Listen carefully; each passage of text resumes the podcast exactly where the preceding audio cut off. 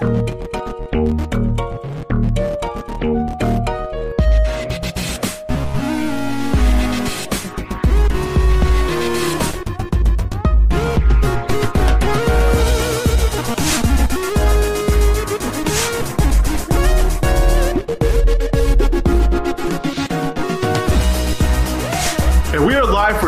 episode, exciting episode of First Strike. Before we start the show, got to plug our sponsor, FaceToFaceGames.com, the number one place to get your Magic back. Yeah, yeah, yeah. The Gathering Singles. Too excited. Um, this week's special on FaceToFaceGames.com, up to 50% off select Commander singles. So if you've been waiting for some Commander stables to be on special, definitely go to FaceToFaceGames.com, click on the first banner, and you'll see the list. And if you want to sponsor the show, go to patreon.com slash first strike. This week, awesome, lots of modern topic because we've been talking about lots of um, standard as well. I'm getting distracted by Elliot trolling me. lots of modern, especially it's good to have Sean on, Detective Sean, who cracked another case uh, because the arena, the, the arena championship, you got your fix, your standard fix, uh, all that. And then we had Seattle, we had John fly to Seattle to try to battle it out in modern. So getting uh, to be able to experience both formats uh, during the weekend, awesome, awesome time. So we're going to go straight to to you, Sean, who took down the event, the deck that everyone thinks is is the best deck in the format. Uh, I think even John thinks that, even though he's he's it's close to his heart, like Griselbrand and everything's close to his heart. So he, he's stuck with Neoform combo. Uh, but everyone was had their target on Hogak, but you still took it down. Um, funny enough, the, this funny storyline because we we held two face-to-face games.com opens. We had the Hamilton one, and we also had one in Saskatoon. And we've made some social media posts about Jund winning the Saskatoon. But then I think if you ask the people who participated in the Saskatoon event, which is still, I think, at least 70 to 80 players, uh, Hogak was not uh, a factor. Like no one was playing it. Apparently, only one person in the room was playing it. So uh, can't can't take Jund being a comeback deck. Can't can't really conclude that from that tournament. But your tournament, you took down, and you just took the, the best deck in the format. Uh, right, Sean? Yeah, uh, I think I think Hogak's uh, definitely the, the best deck in the format, and um, I think people weren't even prepared for it at the Hamilton Open either. Um, there was less copies than I thought there would be, and people just weren't playing the right kind of hate. And as soon as like you're not getting hated out, the deck is so powerful that you're just gonna run over people. Stop shuffling cards, detective. Oh my bad! I completely forgot. okay, I'm just out of Um, habit. So you mentioned in our, our little private chat that Hogak is a Jund deck. So ma- I, I wonder if typical Jund, I, I don't know. I think classic Jund won the Saskatoon Open. I'm gonna pull that deck list uh, out. Uh, John, John, you're not surprised, right? And I think Elliot posted in our Facebook chat like how Hogak dominated some tournament. Yeah, Hogak dominated the modern challenge on Magic Online on Saturday. Uh, it was like something like more like 50% of the top 16 or something like that. Like that was the cut that they they had showed or shown. I'm just pulling it up here. Uh, so of the yeah 16 decks, 56% were Faithless Looting decks. Uh, 50% were Hogak, just so split down the middle, and the 9-0 list was Hogak. Um, so really dominating performance there. And then on top of that, there was the modern MCQ on the Sunday, which had two copies of Hogak in the top eight, but was actually taken down by traditional Jund, uh, sort of like the Saskatoon Open. So kind of interesting. Maybe Jund's like somehow lining up really well, although it looks like they're very short on graveyard hate. So I'm not sure exactly how they're doing it. yeah, Uh, this makes sense to me. Yeah, uh, John got second at the Hamilton Open as well, so kind of interesting. It, it looks like I think this is the Jund list that won. It has four Leyline of the Voids in the sideboard, but that's definitely I think an outlier compared to some of the other Jund lists I've seen. Um, they're also playing with one Nihil Spellbomb in the main deck, which I guess helps a little bit, but I, I the Hogak deck just seems like it can overpower that easily, and I, I don't think it can actually be a good matchup. So, Sean, for, some our listeners who, have no idea, who have like maybe some players at the Hamilton Open who were not prepared. How, how does this deck work in a nutshell? Um, so the way it works is uh, there's like the, the Bridgevine deck from a few months ago where uh, you have like Grave Crawlers, Vengevines, Blood Gas. Like you still have that part of the deck, like Neonates and um, Faithless Looting. But uh, with the new cards from Modern Horizons, you get an extra angle of attack through um, Altar, Hogak, and Carrion Feeder, just upgrading some parts of the deck. And Hogak and Altar just like completely changing it. Where now with Altar, you can start milling yourself by recurring Hogak constantly from your graveyard and uh, generating zombies with Bridge from below. And as you mill your whole deck, you're going to hit all four bridges and then uh, amass a really large board of zombies. And then you can just sack your entire board to mill your opponent's deck. And as soon as you pass the turn, they're just going to die in their, their draw step. It, did you prep much for this event, or did you just took what people thought was the most broken deck and you just brought it in and crushed people with it?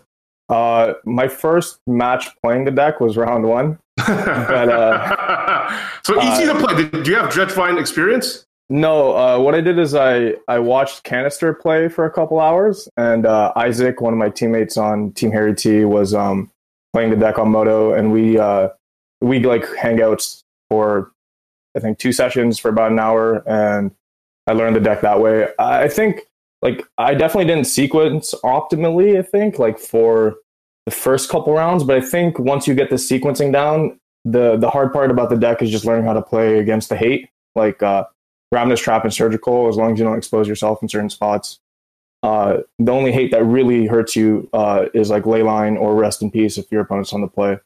Um, and as long as you don't board too heavily, I think the the deck works like kind of straightforward once you get the sequencing down. So you're you're not familiar uh, with these new Jund lists that were popping out that they're just like doing well. Uh no, I I thought like Jund was kind of unplayable because like I, I think you can never win game one against Hogak. Like uh in the finals, I like the, my opponent was one of my buddies, and uh, he was on Jund, and I was joking with him because I was like, I think if I, unless I mull to like three cards, I don't think you can actually win. And he's like, Yeah, I think so. And then we just like joked around the entire game one because I'm like, we are both trying to figure out how he can win every turn. And he just, I didn't draw like uh, Hogak and I didn't draw Altar Dementia. I just killed him with like Carrion Feeder, uh, Bridges in my graveyard, and uh, Gravecrawler. And I just had way too many zombies for him to win. Um, so I just don't think Jund can really do well with Hogak in the format because you lose game one like very high percentage of the time. And then if your sideboard hate is just four ley lines, like he played a ley line in game two uh, on turn zero, and then I just like nature's claimed it and then won. Like I think that's going to happen a lot of the time in either game two or three. So I just don't really know how Jund can thrive, even though it got some new tools. Yeah, I guess like someone's popularizing it because I'm seeing some similarities from the Saskatoon winner list and this list. I'm seeing that they both play two Wrenn and Six from Modern Horizons. They both have exactly one copy of Unearth. So the based some amount of Seasoned Pyromancer, the base of the deck is is pretty similar and maybe like a few cards off from each other. So that's interesting. John, John, were you running into any Jund in your testing in your uh, match play?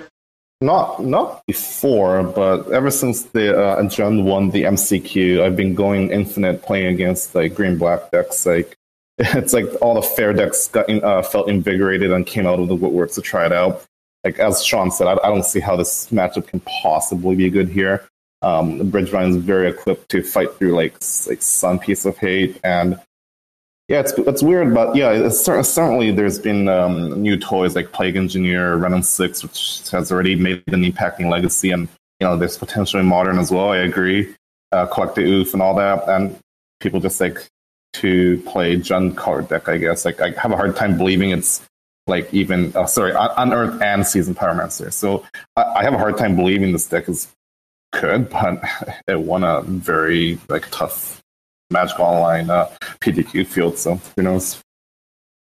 I feel like uh, we've mentioned this on the show where, where it's harder in real life for, for people to switch decks due to it being expensive or, or people just uh, investing in the archetype they've been playing for, for so long. So I'm not surprised that when I read in the Facebook groups for Saskatoon that only one person uh, played Hogak or, or any of these new decks.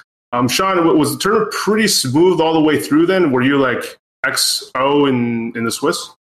Uh, I went six one in the Swiss. My one loss was to uh, Blue Red Pyromancer, where game one uh, there was a quick thing in the ice, and then game two my opponent had uh, a couple pieces of hate, uh, and game one he also had double uh, extraction, which hurt. Um, but other than that, yeah, I, I didn't feel behind against anybody. I like had multiple like mulls to five that won. I had like an insane game where like I, I guess I finally understood how good the deck was. Where all I had was like a fetch land, a Bloodghast, and an altar, and then my opponent was just dead. Uh, just went off from like a two one that I brought back twice, and and then I realized like yeah, this deck is like truly broken unless your opponent is exiling your graveyard. Hmm. All right, John, you made uh, uh, an awesome video series on magic.facefacegames.com, the, the YouTube channel, uh, on Neoform Combo, in depth at if people wanted to like just learn how to play it, super in depth, because uh, because you're not doing a gameplay, a live uh, video. You're doing you're reviewing every game uh, from your modern challenge and even explaining in the first introduction deck tech video about how the deck play, what's the fundamental turn to go off, and it's gone quite quite a it's gone quite popular. I mean, I think um, posting on social media, it's all about posting deck lists that people find fun, and it will generally generate a lot of views. But even that, I thought the quality of the content was really good. I mean, I learned a lot from it. And you decided to bring almost that deck list to Seattle, right? Yeah, exactly. Um, you know, I, people know me as uh, the Brand guy and all that, you know, and I'm sorry to disappoint fans, but I think Griselbrand's very unplayable. Um, we are we are innocent, but we are the unintended victims of Hogak taking over. Uh, but as long as that's still the case, we cannot play Griselbrand. Um, we cannot. We just can't play an inferior version of a deck like Hogak. Um, so I have been jamming. Uh, I started. I started um, playing Neoform as a meme, but really the more the, the more I thought about it, because Matsugan and some someone else like they they top aided back to back uh Magic Online uh, PTQs, which which really like intrigued me again. And the list was really tightened, so it kind of invigorated me to start testing, mostly to see how many turn ones I can get. And uh, yeah, I have like over 200 matches of data now, and I really think and believe that this is a very competitive deck in the right metagame. Um, if the if the field is full of Grixis Shadows and Jund and Blue White, I wouldn't bring it. But I thought that the um, the format was ripe in uh, Grand Prix Seattle. I, I thought that there was going to be a lot of Hogak decks and a lot of linear decks trying to out linear each other, like Storm and uh, Infect and all that. So, you know, what better way to go under people trying to go under than to slide under everything? You know, that was my thought. So I, uh, I played my uh, list that almost card for card in the video. I played that in Seattle. I went 5 1. I basically went X and uh, Dovin's Veto because that card's very hard to beat and uh, I missed top eight uh, of the modern PTQ at Seattle by tiebreaker. And uh, I turned one somewhat. I turned one killed like five times in six rounds. And let me tell you, um, your opponent's smiles really disappear like really fast once you start uh, comboing on turn one, and those turn into frowns real fast and salt as well. So that's something I'm to get used to, I guess. But yeah, I think the deck is very competitive, and you know it's under the radar. Uh, it's not going to get banned before Hogak, I think. And the uh, uh, London Mulligan's coming soon. Uh, if you want to like really learn about that and watch me play through it, I think now's the prime time. Um, John, John, I think you did you say that you were, you were having a nice conversation and then it was awkward because you just killed the guy in, on turn one. Yeah, it's like pregame. I try to be friendly with everyone because I'm known for playing like degenerate combo that, that can kill on turn one and turn two. So you got to be extra friendly before the game. And once you start like putting Griselbrand in, like on turn one, their smiles just disappear. And I'm not trying to be an asshole, but I just get this like icy stares. I'm bored It looks of indifference. And I, I just sometimes I can't take it. So I got to be like extra friendly and build the goodwill before I burn all the goodwill away um, when I'm comboing off. Uh, do, do, you feel like an asshole when you played the original Griselbrand deck? Because I feel like when I've attended live events, that's one of the decks that when my friends get beaten by, they get pissed. They, some of them get really mad. They're like, I stupid mean, Griselbrand. I, I, mean, like, I, I, know a lot of people come to like interact and play interactive magic, you know, just say, you know, both teams tried hard and all that. Obviously, as you know, like, I'm interested in the very opposite of that. Like that's why Magic is great, right? Like there's something for everyone. So I would hope that people don't get uh, upset at me for playing this. Like I don't get mad when humans or Grixis Shadows like uh, fun police me, but I don't complain, you know. So I don't know perspectives, I guess. Um, Andy, you, you mentioned that you were you were starting to dabble in modern on on Moto, and, and then you got destroyed. Games games one and two, turn one. Yeah, uh, yeah. I played, played against the Neoform deck, and they just turn one killed me game one, turn one killed me game two, and I was, I closed Moto. and then uh, I signed back, and I was like, "Listen, I'm strong. I can do this." And I played against Hogak when I was playing the Is It Phoenix deck, and I exiled their graveyard twice and surgical them once in a game, and just got absolutely smashed. And I was like, "Yeah, I don't want to do this anymore." O2 drop. Promise to never play again. I actually played a few leagues with Hogak, and there's so many games where I'm like, "Wow, I completely screwed this whole thing up," and then I was like, "Oh wait, they're dead." like, oh, they're, it's infinite. They're dead. It's just altar. Altar is unbelievable. It's uh, I don't know. It's uh one. It's probably the best deck in modern ever. One of one of for sure. It's in the top class, like with uh, like the old infect decks, the old storm decks, and and all that. It's just unbelievable how powerful and resilient it is. Yeah, let me let me just interject here, so because I'm in a I'm in a group of uh, it's, I wouldn't say it's like a, a Oh, no. Hogak cabal, Oh, Hogak cabal, but like.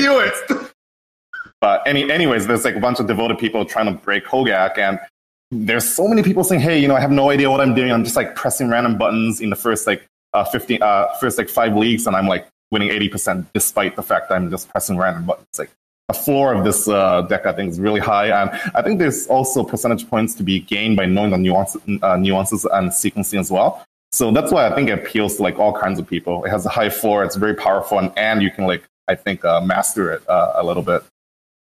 If there's a cabal dedicated to breaking Hogak, it might be the most successful cabal of all time because they did it. Whether it was them or not, but the job has been accomplished. It's broken. Yeah, the results in the first three weeks have been like pretty unreal. It's like alarming. It's like it's like nearing like Eye of Ugin and Eldrazi. I, I wouldn't say it's that far, but I, I see parallels. John, John, what's the incentive of playing uh, Neoform uh, against Hogak? Is it because you're faster than them some percentage of the time? You're way faster than them on average. They're only hate piece, hate piece is like uh, like three Thoughtseize maybe. Otherwise, they just have to race you. Where are like um, I said in my video, but I turn one like eight percent of the time so far with a decent sample size, and I t- I turn two like additional twenty two percent of the times, and like like Hogak's just not fast enough to do that, nor is it disruptive enough.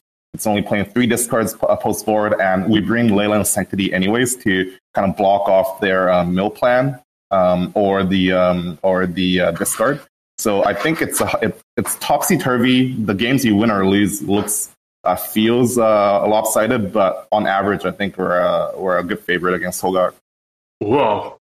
Well, what would you set the percentage at? 70? 65? Well, like like in modern, right? Because like in modern, no matchup is like that lopsided unless you're talking like Ad Nauseam, um, infect, for example. So like maybe like sixty to sixty five percent, I would say. You can still definitely lose. The- So the- let me let me add one more thing here. The the reason why I stopped playing Griselbrand is that there's collateral damage, you know, between like all the force negations to stop like uh, the unfair stuff and the graveyard hit as well. Like or like Shurios, for example, like Budakov, the noted uh, online grinder, wrote an article on Shurios and how he played it at the mocks. But even a deck like that is weak to multiple forms of hate, with, whether it's uh, discard or uh, discard or removal. Um, Neoform is not susceptible to graveyard hate like Griselbrand was. Neoform is not susceptible to creature remo- removal like uh, Storm, Infect, and uh. So there's very limited uh, axes of interaction that's actually good. Like Grafdigger's Cage is one of them.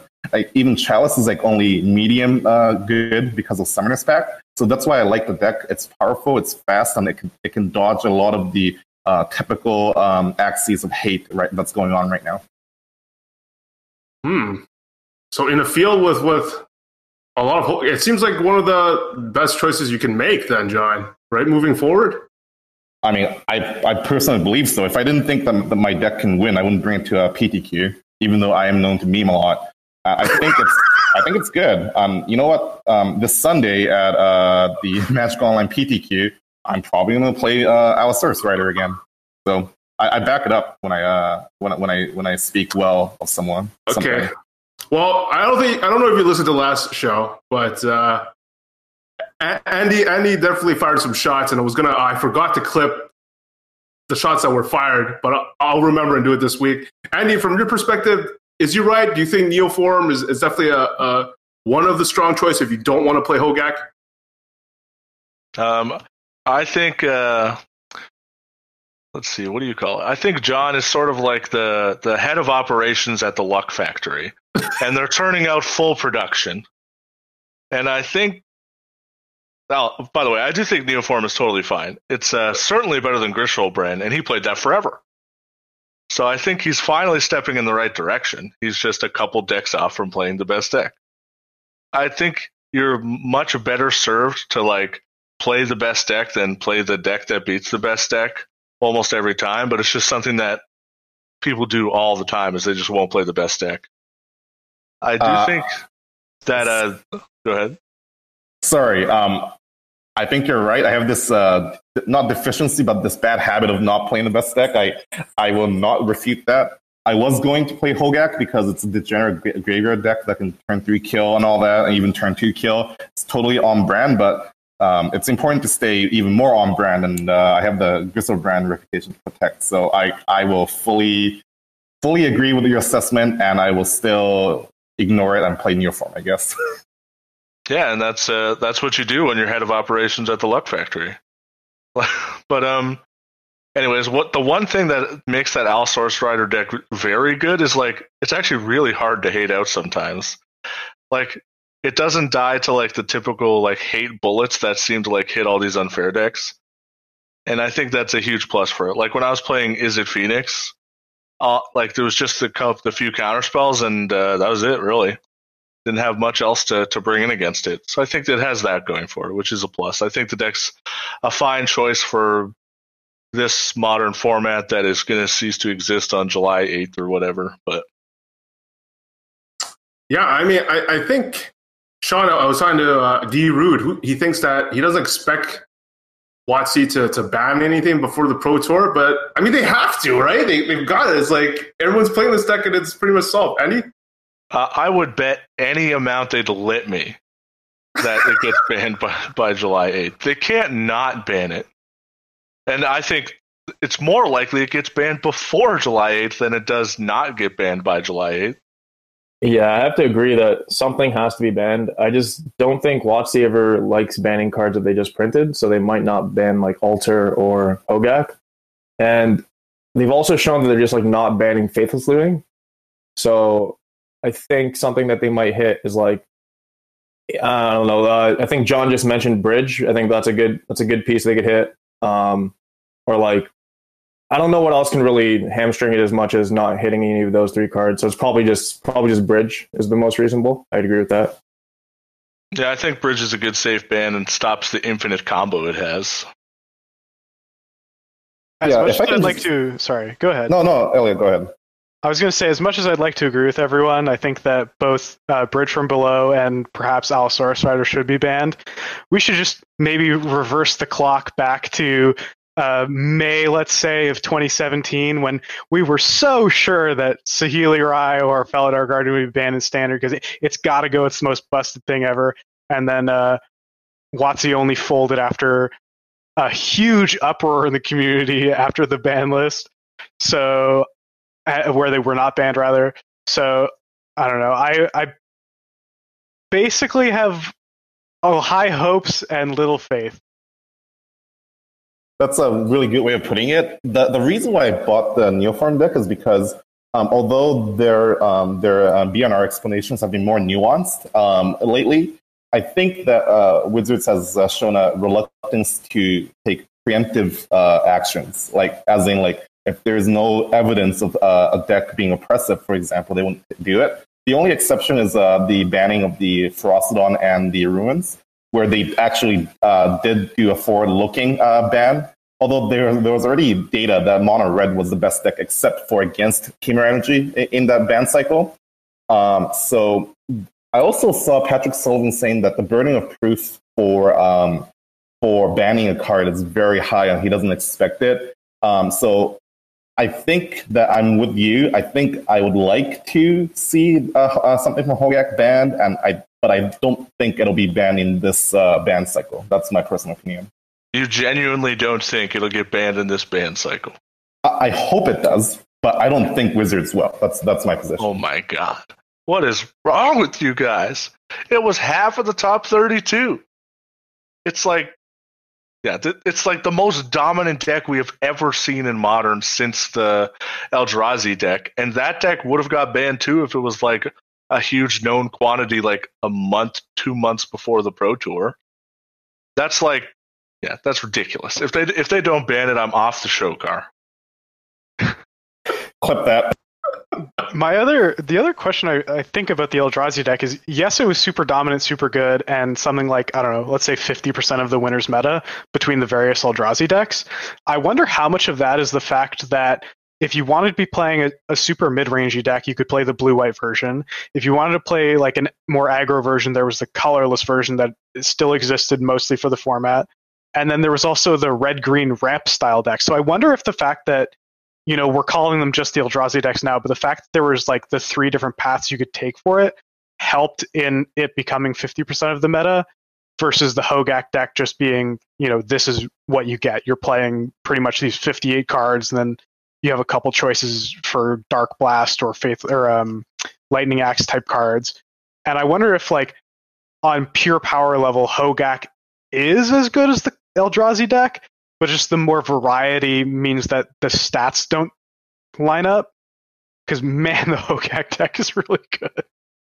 Yeah, I think I think one of the biggest things is that the Eldrazi deck was like a there was crappy versions of it before the Pro Tour, like on Moto and stuff like that. But it wasn't like a huge deck. And then the, at the Pro Tour, it absolutely blew up. Blew up. So like WotC didn't want to ban it immediately after the Pro Tour because they like people haven't had time yet to like react. So they gave people the time to react. But like the time's up, time's ticked. It, you can't beat it. So I, wasn't playing back then. So what was the evolution or the develop, development of the Eldrazi deck? Like um, Andy, you said that it wasn't good until like the Pro Tour. Like what happened? It's, it started as just like a white black mid rangey deck that was like not that focused, playing like weird cards. Like if you look at uh Frank Lepore. Frank Lepore played like the bad version and top eight at the Pro Tour uh, of the deck, and then uh, one of the team, the Channel Fireball, played uh, the uh, colorless one. It was just all colorless, and that deck was really good. And then the other team played a blue red one that uh, like was insane in the mirror and also just super powerful and played all the powerful cards such as Sky Spawner. And then after the Pro Tour, it became blue white because of Eldrazi Displacer being so ridiculous in the mirror, and Eldrazi plus Displacer and Drowner of Hope was a a pretty unbeatable combo. So like it, it evolved a bit, and that's how it started. It started as being like just a kind of crap, like a good mid range Eldrazi deck, similar to like the Eldrazi and taxes that are now, except just a little more powerful, is how it was originally built, and then it just got way better. I'm very impressed that the Hive Mind, online Hive Mind broke the uh, Hogak, deck even before the official release. I mean, like people, good people like Sodak, for example, who's a Dredge Master, like he was he was part of the ones like leading the charge, like Canister as well, for example. It just goes to show you like the flow of information in the social media age is like much more rapid and like things can change and the hive mind can like meld into one very quickly. John, you, mentioned on Friday the, the finals of the MCQ was like a mono red mirror. Uh, what do you think about mono red? It was actually a burn mirror, which is very surprising. Like if you look at the top eight, um, I know seven of the decks. It was actually like pretty like anti Hogak. I guess it's. I, I heard that burn is uh, good against Hogak. So it's two burn, one infect, two devoted druid, one is a phoenix, and uh, some something else. But it was very linear and I, I, don't think like you should really be surprised that was very linear. And it's basically all the decks that can race uh, Hogak. And just uh, anecdotally speaking, in the room there was a lot of Hogak. Even like the more casual players who was playing the modern double up, uh, for example, were sleeping up Hogak. And I, I think like people who's going to um, Star City Games Pittsburgh or Dallas this week, I think uh, the jig is up. I think you need to be prepared. I think you don't like you need like full measure uh, graveyard hate like uh, ley lines and rips, as well as like maybe like six, seven total, or otherwise you're just gonna get run over. I think that is a real deal. Sean, I know you have limited experience, but what do you think about the the burn matchup? Do you actually think it's not? Do you think it's not favorable? Uh, I'm not sure, but I feel like you would kill them before they kill you. Would be my guess. Like on average, like I think your kill turn is faster than theirs. Uh, I know they bring in rest in peace, but um, have an answer to it, and like beating rest in peace isn't a huge deal. So uh, I'm, I'm not I'm not really sure, but uh, I think John has more experience than I do. So Yeah, I talked to one uh, Robert Wang here. Has been uh, work iterating on um, and he said that like even with three brutalities uh, sideboard, he's been having trouble. And the reasons are that it has um, uh, it has a fast clock that has a consistent turn three, turn four kill, um, and Hogak is not necessarily the best uh, the, the best at blocking between carrion feeders and bloodghast.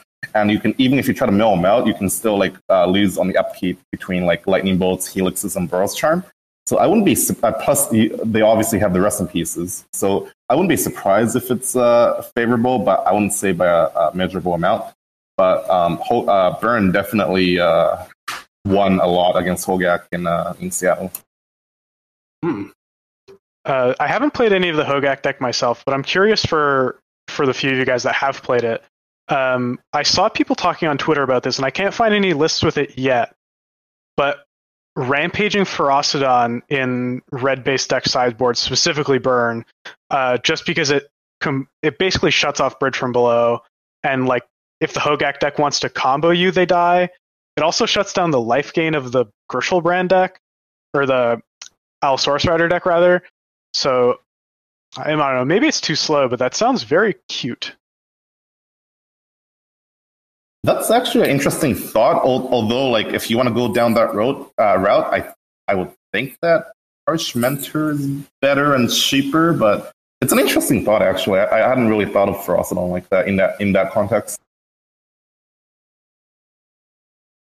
I'd imagine you just end up losing a bunch of games to the 8-8 Hogak anyway when they're slow, like when the game is slow enough that Rampaging Ferocidon is good enough. Uh, but I don't know. Maybe it's maybe it's something worth exploring. Uh, Sean just typed in our chat turn two Ritual Ferocidon so I don't know. Maybe there's even like um, the all in the all in red deck now wants Rampaging Ferocidon to defeat both those decks. That'd be interesting. now we see why it was banned in standard. I completely forgot about that too. Wow, it we would, could it even would be very good in standard. we could even play uh, Ramunap ruins in our in our all in red deck with Ferocidon. What what did they ban again in that cycle? Those are the two Ramunap cards. Uh, there's also the Temur Energy uh, cards. I think it's uh, the uh, Refiner. Yeah, And, uh, refiner and Attune. Yeah, Good times, good times. Shout out to the homies Rogue Refiner and a Attune with Aether. so I guess uh, it's pretty clear if if people are uh, listening to us heading to Dallas, most of you think Hogak. John, you might bring you would bring Neoform. I would bring Neoform uh, personally. I also think like Blue White is a good choice. Like all lost in all this talk is that Narset and Force Negation have really transformed uh, the deck into a truly elite deck. I think. And but, but the trouble is that um, the margin of error for errors is very thin, and um, it's hard to craft the perfect seventy-five for a given. Like you need to predict the red metagame very very well. Um, so maybe maybe it's not for everyone. I don't think the mid range decks are good. Like the all, Magic Online uh, scene, uh, and PTQ had like Mardu Pyromancer, Esper Mentor, and all that. Like, like I don't want to say garbage, but say it looks kind of trashy to me. So, but if that's the case, then like I, I was wondering, Tron might be a, a dark horse for preying on these like fair decks as well as you know if you can have like four relics and four ley lines sideboard, which I've been testing. Um, it might have a decent or passable uh, Hogak match as well. So Tron is a dark horse for me. Otherwise, I would bring Neoform. Or you know, if you're good on if you can have the cards, just play Hogak. There's no reason not to. Uh, Sean, how, how would the mirror play out? It's just like who's who's faster. Is there any nuance Um, so me and Isaac were playing the mirror, and uh, it's funny. I was like, "Let's test the mirror." He's like, "Okay, but these two cards are just gonna be main deck ley lines." So I was like, "Why are you doing this to me?" But anyway, uh, he uh, what what happened was because you guys both have ways to sack creatures, the bridges are pretty bad. Um, so I think that's like one of the cards that gets cut after board. I think, like I'm not certain on that, but um, I think what happens is because the bridges get like exiled from your graveyard a lot of the time from your opponent, like by your opponent. Uh, the goal is to like maybe have some sort of weird beatdown plan, and then if you try, like if you try milling yourself to get like better beatdown creatures, like more Vengevines and stuff, what ends up happening is that maybe your opponent can like mill you out if you mill like 30 cards because they don't even need to have bridges. They can just like have enough power on board to mill you with altar. So I think it's like a weird balance in game one of like trying to get enough power on board to like overwhelm your opponent through attacking maybe. Uh, but also not milling yourself too much because your opponent can still mill you with altar without needing their um their bridges. And then after board, it gets really weird because people are bringing like eight cards, and like you need to answer leyline, and your opponents can like your leyline's a big factor. You have uh, answers to leyline, and then like your core plan's getting worse because you don't have bridges and like some of your beatdown creatures. So it's like I don't think I've figured it out completely. I just think it's really interesting and something that I need to test before Pittsburgh. Hmm. Yeah, yeah, you're definitely saying how there might be different angles of, of winning. And uh, Andy, have you, have you run into the mirror in, in your uh, set of matches? Thank God I have not. It sounds miserable. no, I, I just haven't played against it. I haven't thought too much. I think like the Hogak deck should probably just start like main decking some ley lines because uh, there's a few of the cards in the deck that aren't that great. I actually don't think Vengevine's that good in the deck. I think you could just play a couple ley lines, call it a day, have a better mirror matchup, and hope that works out for you. If you have a ley line, then they can't exile your bridges, correct? I think, because their creatures don't die, they go to exile. Uh, if a token dies, your bridges will get exiled. Oh, lame. But, but main deck, main deck, uh, Leyline of the Void was sort of the technology the last time the Bridgevine decks popped up. Um, I, I want to wager like last July or something like that after the Pro Tour. Um, that was like the major development when the roof was falling. That deck was way too good back then, and nothing changed. Uh, but they did have four main deck ley lines. So I, I, I, you know, cutting Vengevine seems like it's sort of the, I don't know, the like a precious card you would never touch before, but it is maybe less relevant now, and the advantage in the mirror match and against Phoenix is maybe worth it. Last words, John. I've also heard some good things about uh, uh, Crypt Breakers um, uh, from the from the rumor mill here, and Breakers, if people are paying attention, was in the Red Black Reanimator sideboard in Legacy in during the PT 25 anniversary. And there's a lot of zombies. Um, there's a lot of zombies in the uh, in the deck, and Crypt Breaker is another way to grind out a card advantage as well as you know have a discard outlet if um, they don't have a rip or a ley line. So maybe something to consider. Yeah, uh, Jamie went. Uh, I don't know if you guys know Jamie Archdeacon, but he went uh, 4-0 in the mirror and uh, online PTQ with Hogak, and uh, he had a Crypt Breaker in the main. And his uh, his plan was no leylines after sideboard, so his opponents would bring in a bunch of answers to it and have dead cards, and he would instead have like Ravenous Traps. So that might be something worth considering. And his answers to leyline were Assassin's Trophies, so he could still cast them on like let's say they have a Hogak or something and they don't have leyline that game. Like he has a better kind of like mid range game plan than his opponents do after sideboard. I think you brought a good point here, and let me just use my platform to spread a bit of propaganda. Um, just like in the Dredge Mirror, um, I fully believe that four ley lines is the worst configuration for these graveyard mirrors. And um, the noted grinder Sodek has always been a proponent of zero to one ley line. And the reason you have the one is so you can mill over your own ley line when you dredge like 30 and make them have the four claims against you.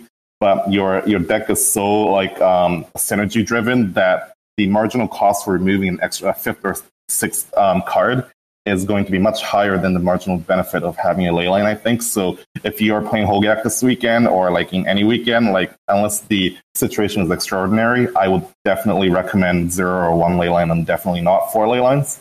Um, I've also heard uh, anti-hate packages anywhere from the elemental package to the traditional nature's claim abrupt, abrupt decay package to uh, Bob, said that uh, force of vigor actually has been working well for him. So um, they all have their pluses and minuses. And I, I, if you are playing Hogak this weekend, I would just think critically about what you're trying to, in what context you're trying to, um, in what context you think these options are good. And Force of Vigor is very interesting to me, but I'm not sure how many times I'll, I'll face uh, multiple hate pieces. Probably a lot. So maybe Force of Vigor is what I would uh, recommend trying. And Bob said it's, it's been working very well.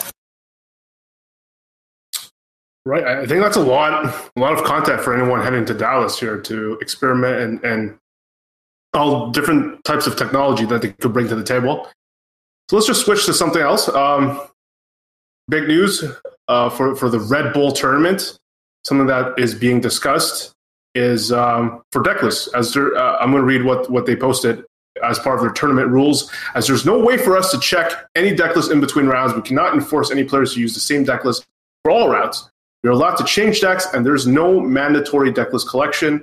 For coverage reasons at future streams of Red Bull and Untapped, we may contact you to request your decklist information, but up to you to decide to share it or not. Okay, so we'll, and some people's like their initial reaction is like, "What's the big deal?" Other people are like, "Well, it's not the same as other tournaments." Uh, let's get your first take on this, uh, Elliot. Uh, obviously, it's not ideal. In a perfect world, there is a way to enforce deck lists and uh, uh, then you can just run it the same as you would for a paper tournament. Um, but that's not the world we're living in. Arena has no like tournament functionality, no way to um, enforce that decklist rule. So I think it's sort of like the best solution for a bad scenario for them, where it's better to just give everyone the opportunity to maybe do a, you know, a bit of extra metagaming, a bit of extra deck swapping, just to prevent, just to take away the opportunity to cheat. Um, obviously it's not super super common. You're going to see people actually metagame. I think the tournament has like 500 players so it's not like a, a super small tournament it's like say phantom legends where you're uh, you know what you're going to play against specifically that type deal um, to put some extra sideboard cards in. So i think that the fact that the meta is wide open enough that there's enough people in the tournament that unless people are doing it as a joke, like I saw one person say they're doing, where they're going to play a different deck every round. Uh, it's like going to be super, super minor, and then it just removes that uh, possibility of abuse of the fact that deck lists can't be checked. John, you overreacted? You thought it was terrible? My first reaction was like, "What the hell is going on? Is this what competitive play is like going down and down? Uh, is this how it's going to go down?" But I mean, Elliot's points are definitely valid. Um, it's maybe the lesser of all evils kind of thing. Um, my, my idea was like maybe we can just have open deck lists and you know we would uh, exchange deck lists and if the opponent plays um, a, a, card not in their de- uh, deck list for example I mean they, basically they can police themselves but I mean I don't think it's that big of I don't know um, I just think the format's very fun though actually and then there's like a lot of extra uh, considerations that like you've never had to think about before. So um, the the the uh, the memer in me or the fun person in me is like kind of excited about what the best strategy is, whether it's going to be a GTO strategy based on your expectations of what other people are going to play. But uh, it's that's probably hard to solve like that. But I, I think it's fun, and as a spectator, I'm glad that it's happening. As a, as an advocate for playing uh, competitive play, I guess this might be the best solution, but I would hope this infrastructure built um, at a later date so um, they don't have to resort to this. I even remember during the original, it may have been when Arena was maybe like in alpha or early beta when there was no best of three, no sideboarding. There's a tournament where it was, I, I believe, the finals.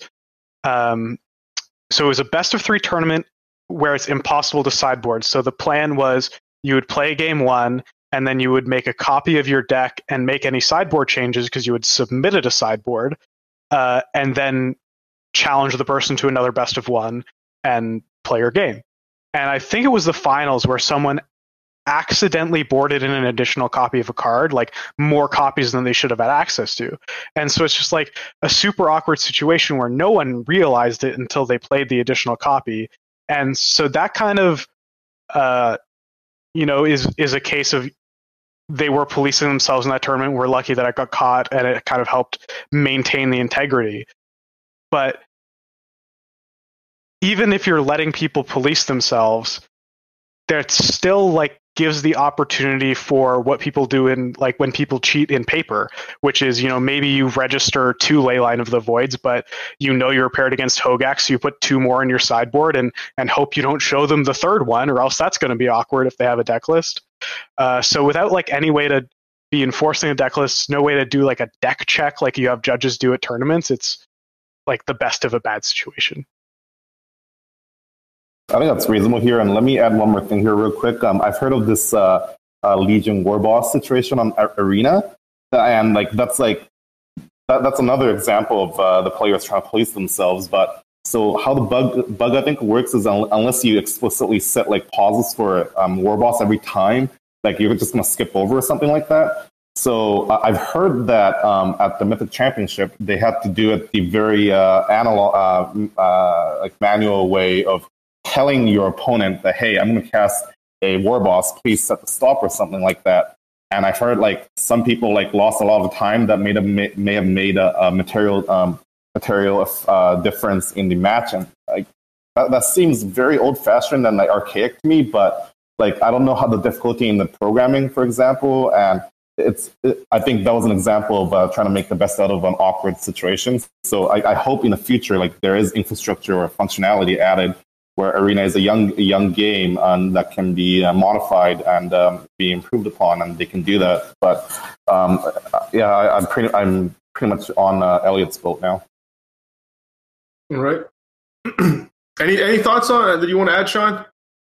You have some thoughts in the chat, so I don't know if you want to share on the show. Uh, for the deck list thing, um, I, I, think I'm with Jonathan. Like, I definitely overreacted when I first uh, heard the situation. Um, it's just like something you know that's never been done before and just feels like you know like a big part of a tournament is like finding a deck list that you think is good for the the tournament and showing up with it and being able to change like during the tournament uh doesn't really feel right but uh, uh like you know at the same time with what Elliot's saying um they don't really have a better way to do it probably and and this is likely like their best fix. Um what I was saying though is like it might be bad for the the casters just because they won't have deck lists and they won't know what like they won't be able to set up the match and uh like maybe they won't know what people are sideboarding and stuff so they won't have stuff to talk about like during uh you know the time between games. But um if they have something like cardboard live then that might fix that so we'll, we'll just see how that goes i guess and uh you know it, it's the situation isn't great but it's probably the best they can do so right let's uh let's wrap up with uh, with the MC3. I know me, Elliot, and Andy were sweating at least parts of it, as we both made predict. All three of us made predictions on how we thought the tournament went. Elliot with that smile, and I think this is my take. This, this is my take. I think a lot of picks that Andy and Elliot made were because of how awesome the players are. But I think maybe, and this is a serious take, that um, the way the game is designed that some the I think standard we've talked a lot about how it's very snowbally and, and a lot of cards, you know, once you play it, you're just super far ahead like Nissa.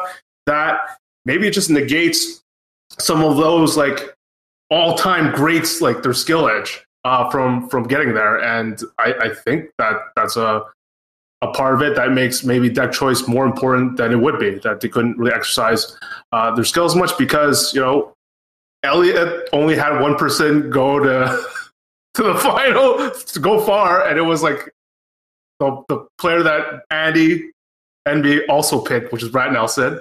And that, yeah, that's that's all I could say. That's all I could say, Elliot. Well, yeah, why do you think? Speak for yourself. Brad? I was only sweating like the first 15 minutes because after that, my whole team was dead. Uh, I don't know how much of it is exactly the fact that the format takes away the skill advantage that some players have. Like I think Andre going 04, which is another player that all three of us had, I believe, is just like a big outlier. Um, you know, you can also like I don't want to say discredit what you said, but like you know, Brad Nelson made it to the finals of a standard MCQ, like a tournament where they he only got to play standard. He made it to the finals and reset the bracket. So, uh, you, like obviously a great performance by him, and even his loss, like not to discredit the person who won. Obviously, they played great all weekend, um, and were were one of the players who uh, queued there from Magic Arena. So like they worked hard to get there and deserved to win. But man, that was a sweat in one of those games against Brad, where it was like the Azcanta activation whiff into Azcanta activation to opt into Nexus to win the game. That was like a super hype moment, big sweat. So I don't, I, I don't know if you can necessarily say that like good players are maybe not disadvantaged, but less advantaged from their skill. I think it was just maybe there was like a bit of a bad run for the players that some of us picked. Right. I also I do I, like Shahar was like my seventh player. I almost had Shahar over Huey, and then he he crushed it as well. So I'm not I'm not totally washed up. I promise. So, so I think what I do want to say something that plug plug plug my other show that Hana said that it, it's harder to find in, in the new way the, the decks are sets are designed. It's harder to find like a sixty five percent uh, plus deck uh, like like the other old days. So uh, that's why the the edges are are, are narrower. And um, and maybe and it also makes deck choice actually in more important, I guess. I think. Because I, I actually thought like I was surprised when Andy's pick, Andy's sleeper pick, sleeper Yamamoto was doing well. Because I'm like, how could he do well with all these cry of the Carnariums and all these uh, Kaya's Wraths in part of the 68 players, and then at Lishi 10 almost went pretty far before ultimately losing the eventual winner. Um, yeah, and I thought, well, I thought Gruul was really bad, so that's why I didn't think he was going to do well. and uh, so, but I enjoyed the experience. I think uh, on Twitter are some people that advocating for boycotting, uh, not watching the event because of the direction they were taking organized play. I don't know how you guys feel about that, and but I thought it was really hyped. I was excited to, to watch, and and not only the match that you mentioned, uh, Elliot, but the Kai against Shota match were wow, that was amazing. That was insane. So I thought it was well produced, and I really enjoyed it. I really enjoyed. It was the first time I watched an MTG event in a while, and um, I look for actually look forward to the next arena one. I actually want to qualify for the next arena one. That I was so hyped by that. Uh, Go ahead, Andy. Once again, watching an arena tournament way better than watching a paper tournament. It's not even remotely close. How much more exciting it is, and it's funny because the MPL's played on arena, but it's the face cams and having everyone in the same place matters so much. Also, like the broadcasters hyping up what's really on the line. Like we kind of see now how important the like auto day two is because now we've seen it at the Mythic Championship. And so now we can maybe get a better grasp on what the MPL is playing for week over week. But uh, yeah, I thought the tournament was awesome. I thought, uh, yeah, and just a brief comment about your uh, the win percentage. It's hard to get an edge. I think that happens when the formats are higher power leveled because people get bailed out more, right? Because they like have their turn three Legion War boss, even if they made a bunch of mistakes, it's going to kill you all by itself. And I think that's what happens with high power level formats. And this format is super powerful. You could like play uh, a mid range mirror a little weird, but then you choose to command the Dreadhorde, bang, you win. So I think the high power level is kind of what leads to losing the the top echelon of your percentage points. I don't know if we kept track who won between me and you, Andy. Because Yama, I mean, Yamamoto went far. I think because the way it's set up, where like it's just top sixteen, top four, and top whatever. I think we tied, but I don't recall. We just beat Elliot, which had. Oh, guy. I don't even. It was a beating. Oh, well, you know for sure that if I was anywhere close to winning, I could tell you all the stats of whether who won or not. But the fact that I was out of it on day one, like I could hardly even watch day two. Uh, but the, the, some of the matches definitely like the cut. I, I can't get over the fact, and I also got excited just to. They made the matches even rewatchable just to to learn. There's like a lot of decision points, and I talked about it on my other pod and also posted on my Facebook page that Elliot uh, replied to. Like, there's a lot of interesting decision points for discussion, and I think um, the one that I talked about with Brad Nelson uh, choosing to wait uh, on duressing with Dovin's veto in his hand to, to back it up, uh, playing a tap land and saying go instead. And then already in that, there's like three different answers of what people would have done in that particular situation. And that's what I love the opportunity to be able to screenshot or or just save some of these situations and analyze with other people. Like these, this is like the highest level of play, like Stone Cold Masters playing against each other. So you can really dive into why they did something differently and who knows who knows what the difference is like the edge the ev difference between one line and the other but i mean eventually all those different decisions is what makes a player master like huey kai and all these other people uh, versus like the, the, the average player that's that's just not going to see or, or take the extra 5% play at, at each junction so yeah there was uh, one turn in that brad nelson nexus match that i remember watching it play out, and I was like, "What the hell is Brad doing?" He played the hostage taker and exiled his own hero, and all I could think is I would have exiled a token and then like killed the reclamation. And if he plays anything I can kill with the other colorless or a other spell, you win the game.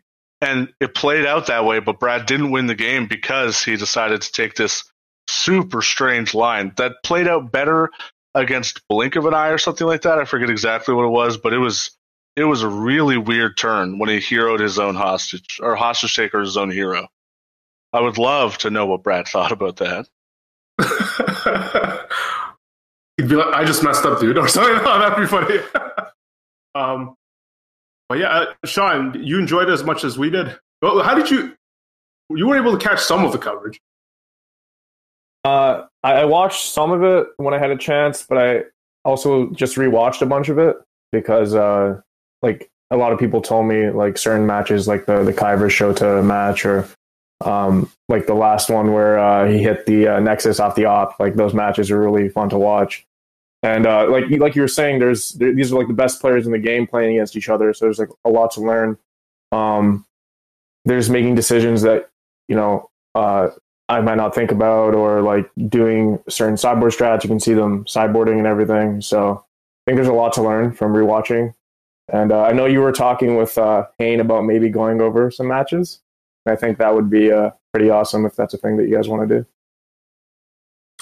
Yeah, we're planning to uh, just try to do something that's that's isn't like done a lot or, or hasn't been done. I think I always credit when I talk about this. I always credit AJ Sacher because he sort of uh, he's really on and off with his content. Uh, he just it's just the scheduling is really irregular.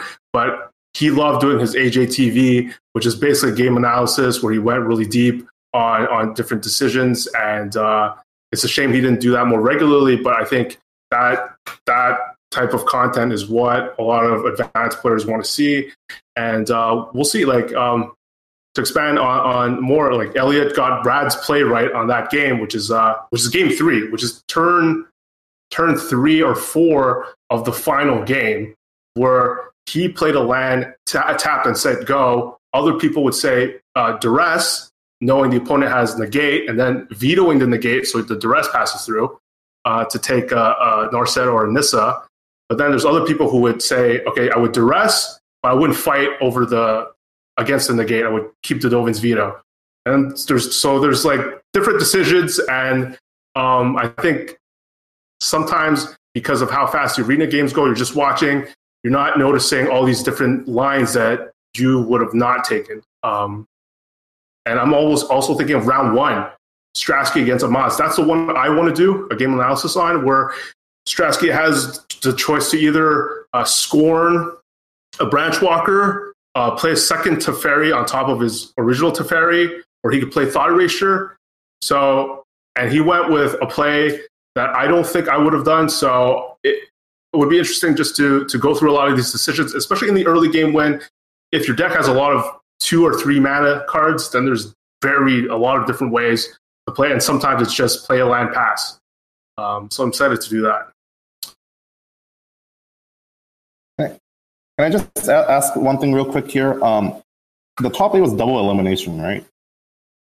The top Was four double- was double elimination. It was Oh, double top- elimination, top sixteen, cut to, to cut down to the top four, and then once they were in the top four, everyone was like even playing field, double elimination tournament.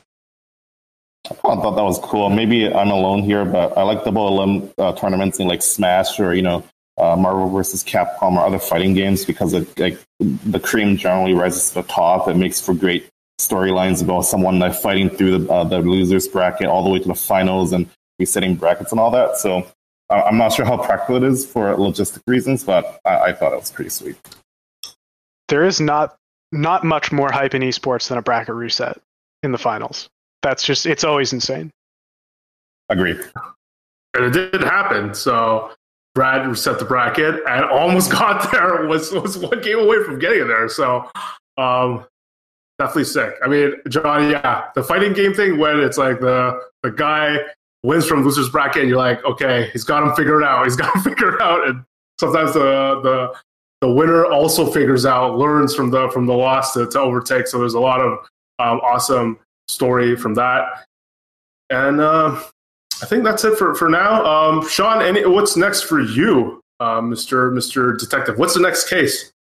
So uh, I'll be heading to Pittsburgh this weekend with uh, Isaac and, and Michael Van Vols, and we're uh, probably just gonna run triple Hogak. So gonna see how that goes, you know. Um, I'm actually getting swayed into playing the one main deck uh, Leyline that, that John was talking about. I think that makes a lot of sense, and uh, I think there's value in showing a Leyline when there's three of you because then if you're all playing the same deck, it's pretty likely that you're playing like very similar lists.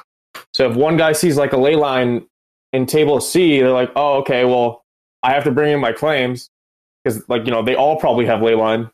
So I, think there's a lot of value there. So you know we're gonna see how that tournament goes, hoping to hogak some people. So yep.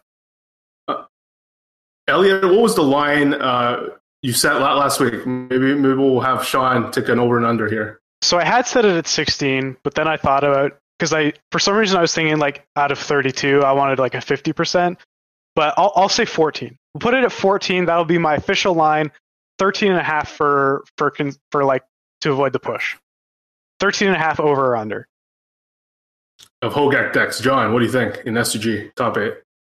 So it's a team, right? So three times eight is 24 uh, decks in Yeah. top eight. 24 possible decks. Oh, 14 is a lot. Like just by sheer number, I would take the under, but it wouldn't surprise me in the slightest if they take over. But I would say under, I guess, but it's close. Sean, Uh, I think it's probably also under, but just because like that's like a lot of Hogak. But again, I wouldn't be surprised. Like there's already three Hogaks like locked for top eight because I'm going. So we'll uh we'll see. Call shot. All right, we'll see. I, I, Elliot, you think you think that if there, a team has one Hogak player, it's likely that they're all Hogak, right? Yeah, like I, I think what I said last week is that once you get to like the elite, you know, and you know, maybe people want to laugh at me for saying SCG players are elite or whatever. Once you get to a certain a certain level, then uh, it doesn't really like you start to eliminate deck bias. So I think a lot of people would go to this tournament uh, who are like maybe more casual, not as invested, and say like, you know, I I like playing blue eye control, so I'm playing blue eye control. My buddy likes playing Jund, so he's playing Jund, and you know whatever it is. But once you get to people that are like really down to brass tacks, trying to win the tournament, you know, they have time to invest to learn the deck no matter what. Um, that the teams, you know, granted the cards are available to them, will just show up with three Hogak, or they'll somehow trick themselves into thinking that they have a good Hogak matchup somehow. I wonder what Edgar's playing. I checked his stream a while ago. He was doing devoted druid things. I wonder if he's going to get his whole team. I imagine he's going down. Yeah, I, I forget who he's teaming with. I know it's Dilks, and I think maybe Dominic Harvey, but I don't want to. I, th- I think it's those three. It's not Daryl. Ooh, maybe it's Daryl. Three of those four, I'd imagine. I, I saw his stream yesterday. He was rocking Esper Mentors, and he also thought that the um the devoted druid like the format's already ready for it. So like n- knowing how good of a player he is, I, I would expect him and his team to be very fluid in terms of deck selection. And all three, well, we expect all three to play the same deck. I think I think Dilk's like that. There's that brain trust over there. Um, so excited to see how they do. Um, yeah, I think you know uh, Shaheen Soorani wanted to come on to to complain about direction of OP and and and you know, we're we're seeing people you know talk about the state uh, of it all and and even uh, Ethan Gaiski, I think he had mentioned how It's Gayeski. Let me uh, look up his tweet. He had said that I'm considering. Uh, let's see. I'm considering quitting SCG. I really miss my life in Philly, and I'm finding it increasingly difficult to convince myself that I care about the Players Championship. Only reason to continue is that I'm in such a good position. Going to see how Pittsburgh goes and think it all over. But I guess he's just okay. But I've heard a lot of thoughts being discouraged about you know chasing the Pro Tour dream or or not wanting to play as much anymore. But I love I actually like Arena so much that I'm actually stoked uh, to be qualifying like by being top a 1000 mythic. I mean, Andy, you had the experience, but I don't know, was it am I going to be let down once I play that qualifier like you did? No, getting to play an MCQ in your living room is fantastic because one of the biggest like things that is like taxing on my honestly my mental health is like traveling to a tournament and when you flame out and you just do very badly and just sitting around waiting for your friends or whatever or waiting to do whatever can can really do some damage on your uh your like how you're feeling. So like the fact that I was just like, well, time to just like play some uh, video games. Just went and play Rocket League. and I'm just excited. I I was wrong for for not jumping on arena as as soon as you some of you guys did, and um, just to get just knowing that my opponent just they can still stall and rope me or whatever, but like they can't not as badly as on, on MTGO when they could like legit just quit the game and, and I have to wait more than ten minutes. Um, but uh, anything else you want you want to say uh, before we get out of here, Sean? I just want to say uh, thanks for having me back on. It was uh, a lot of fun, and um, yeah, I think I think I learned a lot just from hearing uh, your guys' opinions on on the various things that are going on in the Magic world.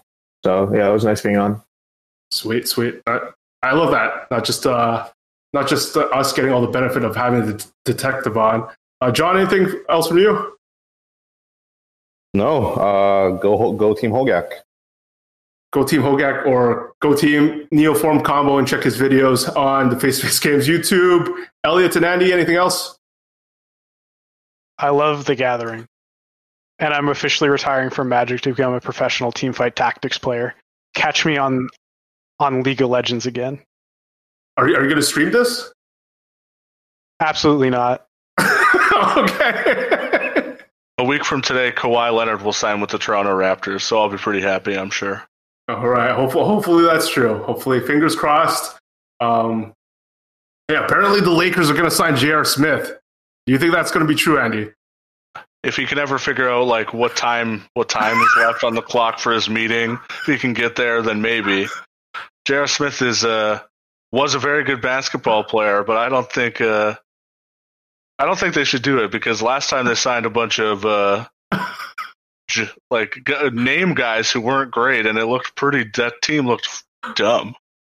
like some of the the clips with like Lance Stephenson and like Brandon Ingram just tossing the ball at the rim and not knowing how to play basketball, and LeBron just sitting there like wondering like where's Dwyane Wade at?